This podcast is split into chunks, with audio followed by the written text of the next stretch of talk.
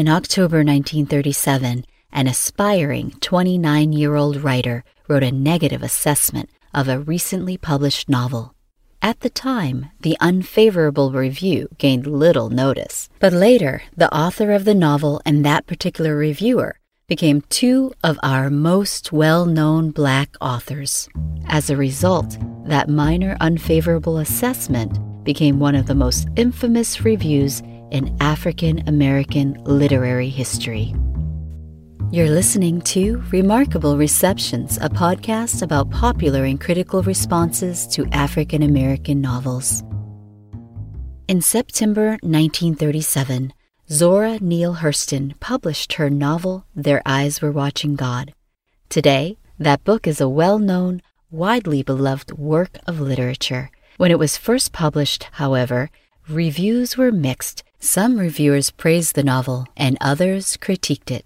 One of the reviewers who assessed Hurston's novel in unflattering terms was Richard Wright.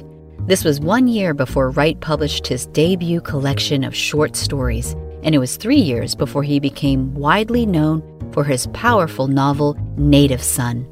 Wright's 1937 review focused on two novels Waters Turpin's These Low Grounds and Hurston's Their Eyes Were Watching God.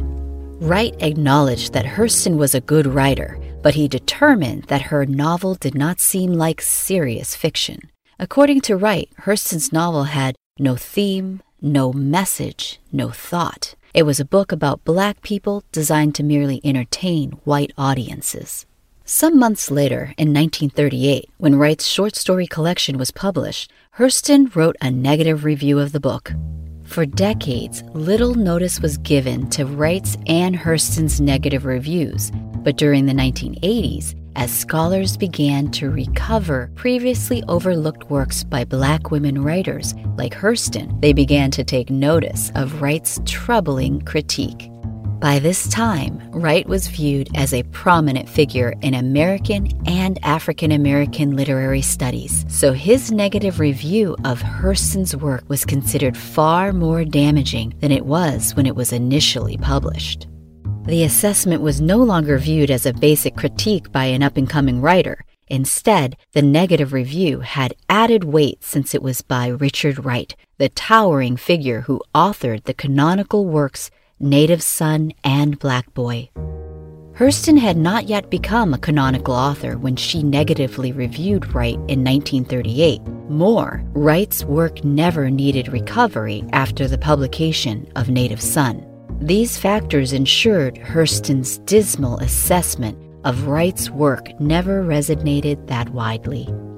In the process of repeatedly citing that one negative assessment of Hurston and Their Eyes Were Watching God, scholars gave Wright's review a remarkable, outsized, and infamous reception.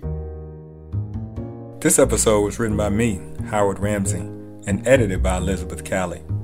For more information on the project, visit blacklitnetwork.org.